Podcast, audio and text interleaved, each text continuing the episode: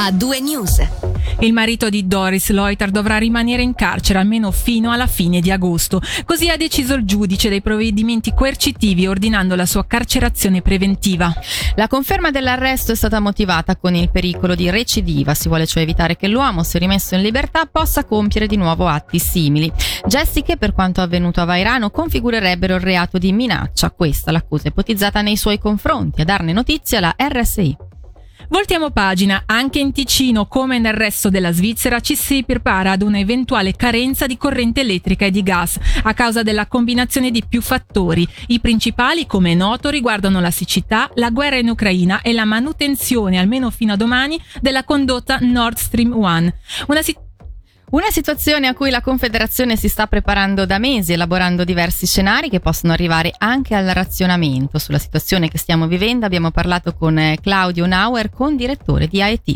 La Svizzera sta cercando di fare i suoi compiti e dallo scorso novembre che il Consiglio federale ha inviato a mettere in allarme il settore elettrico, il settore dell'approvvigionamento in generale e evidentemente dallo scorso novembre sono successi ancora parecchi avvenimenti che erano assolutamente imprevisti. La guerra in Ucraina sicuramente ha peggiorato la situazione, soprattutto per quanto concerne le misure che sono state prese tra Europa e Russia. Questo ha peggiorato la situazione. Adesso il rischio maggiore che si corre è quello di rimanere con un approvvigionamento di gas insufficiente per rapporto alla domanda. Questo riguarda tutta l'Europa, Svizzera compresa.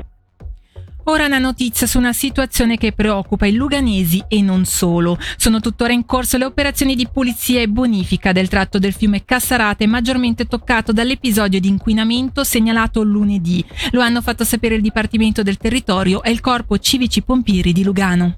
Il tratto interessato dall'inquinamento di idrocarburi è ancora vietato a chi vuole fare il bagno, non quello finale dalla passerella del Ciani, così come il lago Ceresio. Per i dettagli, Michele Sedili ha sentito il vicecomandante dei pompieri pompieri di Lugano Mirko Domeniconi. Sappiamo che l'immissione a cielo aperto di questo inquinamento arriva appunto dal piano della stampa all'altezza del ponte per quello che oggi è il cantiere dei futuri campi di calcio, rispettivamente il bocciodromo. Ieri durante i lavori di ispezione percorrendo il letto del fiume dalla foce del Cassarate fino al punto di immissione del, di questo affluente abbiamo constatato dei depositi sul fondo del fiume che ci impongono una strategia diversa rispetto a quanto preventivato in origine, ossia il lavaggio meccanico mediante getti d'acqua del greto del fiume e delle, delle parti di riva. Abbiamo iniziato da qualche ora i lavori di pulizia, soltanto il tempo potrà dare la possibilità di valutare per quanto saremo ingaggiati in questo tipo di lavoro. Mi spiego meglio, se ci rendiamo conto che l'efficacia di questa azione è marcata e si progredisce in maniera celere sui lavori, verosimilmente tra domani e dopo il lavoro può essere concluso. Se questo non, non si presenta, beh, è possibile che dobbiamo prolungare i lavori, chiaramente adattandoli a quelle che sono le condizioni funzionali del lavoro stesso. È possibile quantificare, diciamo, l'entità del danno, le quantità di inquinante eh, riversate nel fiume? No, mm, darle un quantitativo preciso o sommario diventa veramente difficile. Si tratta di un importante inquinamento, questo è ovvio, ma stimare un quantitativo diventa difficilissimo in quanto l'idrocarburo si disperde in maniera molto importante nel, nell'acqua, ancora di più se c'è una, una, corrente, un moto ondoso e di conseguenza diventa difficilissimo quantificare. La tratta del fiume, appunto a partire dal piano della stampa, altezza ponte, come dicevo prima, che porta all'ex bocciodromo, rispettivamente foce del Cassarate, altezza ponte di ferro del Parco Ciani per intenderci, questa zona è sconsigliato l'accesso alla riva e chiaramente accedere al, corso d'acqua. Tanto più far eh, bere eh, o rinfrescare gli animali domestici. Questo è sicuramente da tenere in considerazione. Tutto quello che riguarda il lago Ceresio, la balneazione è libera e rispettivamente a monte dell'evento si può fruire del corso d'acqua in maniera, in maniera indipendente. Fa notizia oggi anche una frode per lavoro ridotto. È proprio questo il motivo alla base di un'inchiesta nei confronti di un'azienda specializzata in viaggi nell'ambito degli aiuti erogati durante la pandemia. Nel Mendrisiotto hanno avuto luogo una serie di perquisizioni, interrogatori e sequestri di materiale. Ci dice tutto Michele Sedili. Sono state fermate sette persone, tutti cittadini italiani tra i 33 e i 57 anni, la cui posizione è attualmente al vaglio. La notizia è stata anticipata dalla Regione e a confermarla in mattinata un comunicato stampa del Ministero Pubblico e della Polizia Cantonale. Come riportava il quotidiano, sotto la lente è finito Last Minute Group e in particolare le sue filiali svizzere Bravo Next, Bravo Meta CH e LM Next CH. Gli accertamenti hanno lo scopo di capire se sussistano i presupposti di reati di natura penale nella richiesta e nell'ottenimento di indennità per lavoro ridotto durante la pandemia da coronavirus e la grande quantità di materiale raccolto ieri durante la perquisizione è ora oggetto di approfondimenti da parte degli inquirenti. I reati ipotizzati nei confronti dei sospettati sono quelli di truffa e, in subordine, ottenimento illecito di prestazioni di un'assicurazione sociale o dell'aiuto sociale e l'inchiesta è coordinata dal procuratore pubblico Claudio Luraschi. Anche in Ticino i contagi da Covid sembrerebbero rallentare in linea con il dato nazionale. Questa settimana sono infatti stati poco più di 2.500 quelli registrati contro gli oltre 2.600 della settimana precedente. Le persone ricoverate sono 100, in terapia intensiva ci sono 5 persone, i decessi sono stati 2.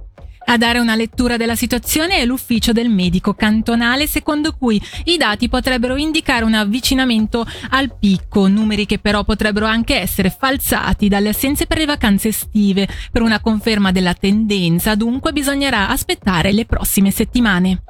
La canicola non dà tregua nemmeno in Ticino e la situazione per chi lavora all'aperto diventa sempre più difficile. Gli esempi non mancano, dato che, come abbiamo sentito dalla cronaca degli scorsi giorni, un operaio era per esempio svenuto mentre lavorava su un tetto. Visti i periodi di caldo estremo sempre più frequenti anche la politica ha iniziato ad interrogarsi e a spingere verso regole più uniformi. Ne abbiamo parlato con Giorgio Fogno che insieme a Claudio Isabella ha presentato un'interrogazione per il centro. Sentiamolo il problema della canicola oggi non è più limitata nel tempo e in alcuni periodi ben definiti, ma ci stiamo rendendo conto tutti che i periodi sono sempre più estesi durante tutto il periodo estivo. Di conseguenza vi è la necessità di permettere l'inizio dei lavori eh, ad un orario anticipato rispetto a quello che alcuni comuni permettono.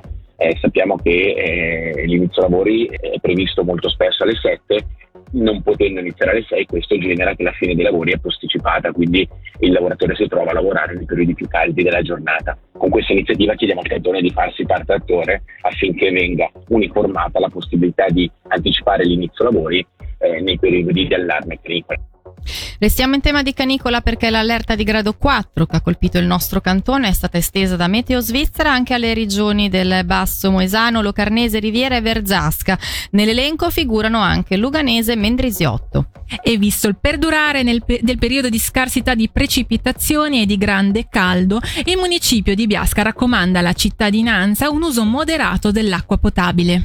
L'irrigazione di orti, giardini e prati deve essere limitata al minimo indispensabile, il lavaggio di piazzali e autovetture, se non negli appositi autolavaggi, sono vietati, il riempimento e il ricambio frequente delle acque di piscine da evitare e l'acqua potabile non deve essere sprecata in nessuna attività non indispensabile. Una raccomandazione fatta anche dalle aziende municipalizzate di Stabio. In chiusura il Lone Lake Festival. Da domani a sabato a Lugano va in scena la quinta edizione del Rome Festival.